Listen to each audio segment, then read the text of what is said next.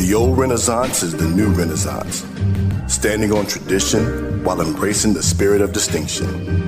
This is the Harlem Brewing Company. Uniquely crafted beer brewed to deliver a taste, a sound, and a feeling that can only be described in one way Harlem style.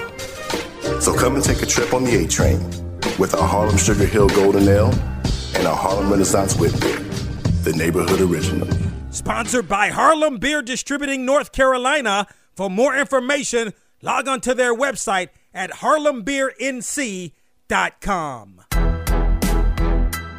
You've got it locked to the HBCU Football Daily Podcast for today, Thursday, November 10th. I'm Donald Ware, week 11 in HBCU football. We're going to transition into week 11. As a matter of fact, still have some games. Some of the games maybe not as meaningful. Some obviously are because they're championship games.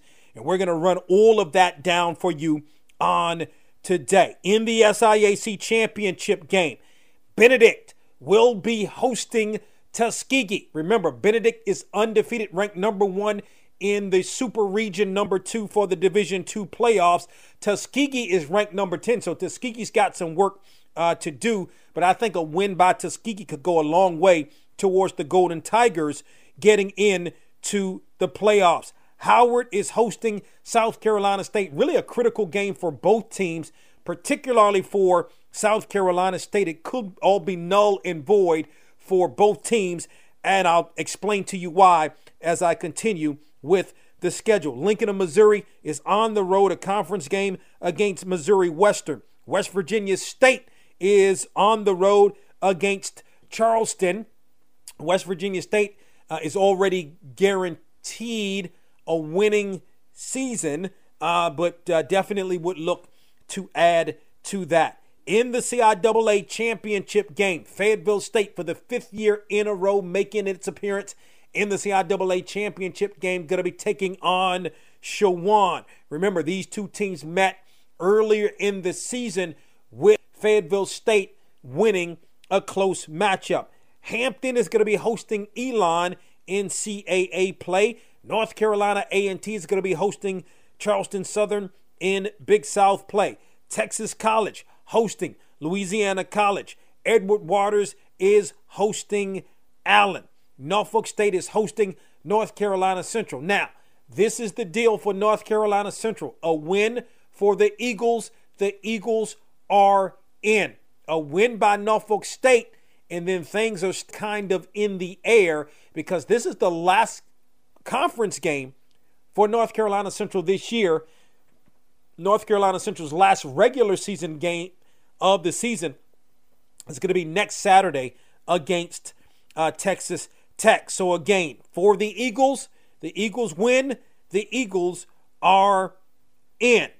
In other action, Alabama State is hosting Florida A&M. I mean, listen, both teams. Uh, well, really, Florida A&M still has an outside shot at the Eastern Division crown, but that would require FAMU winning against Alabama State and then also winning uh, against Bethune Cookman next week.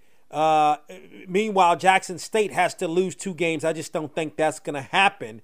Uh, and Alabama State, of course, uh, uh between, when you look at Jackson State and Alabama State, Jackson State holds the tiebreaker in that particular uh, scenario. But what Florida A&M is looking at is FCS playoffs. Alcorn State is hosting Bethune Cookman. Arkansas Pine Bluff is hosting Prairie View A&M.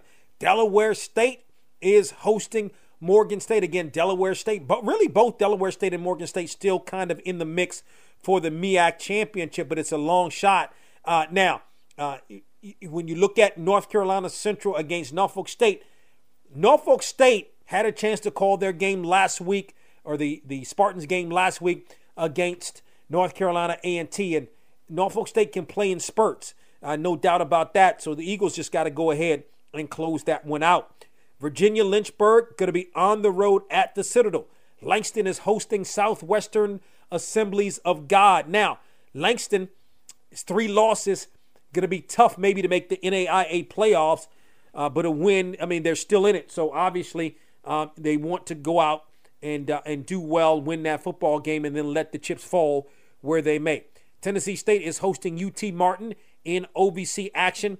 Alabama A&M is hosting Jackson State. Southern hosting Mississippi Valley State. Texas Southern is hosting Grambling State. Remember that Western Division is still up in the air. Prairie View A&M um, has the uh, the advantage over everyone. Prairie View A&M is off uh, this week, but definitely has the lead. The lead winning out means a win, or a win next week would mean Prairie View A&M would win this thing. But again, if Prairie View A&M loses, there's a couple of scenarios in that SWAC Western Division. Finally, Florida Memorial is on the road at Fort Lauderdale. So some uh, really the championship games are key. When you look at Shawan and Fayetteville State, neither one of them are in the regional ranking, so they're not going to get into the regionals.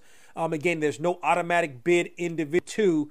Um, but wow, I mean, Shawan's first appearance in the CIAA championship game. Meanwhile, Fayetteville State, five straight appearances, would like to get the victory to kind of get the monkey off their backs in terms of making it to the CIAA championship game, but ultimately not being able to win it. So that's a look at today's HBCU Football Daily Podcast and Week 11 in HBCU football. Don't forget to tell a couple of friends about the HBCU Football Daily Podcast, where you can find us on our website at box2row.com, also on iHeartMedia.com, and wherever you get your podcasts. You can also watch the HBCU Football Daily Podcast on the Box to Row YouTube page.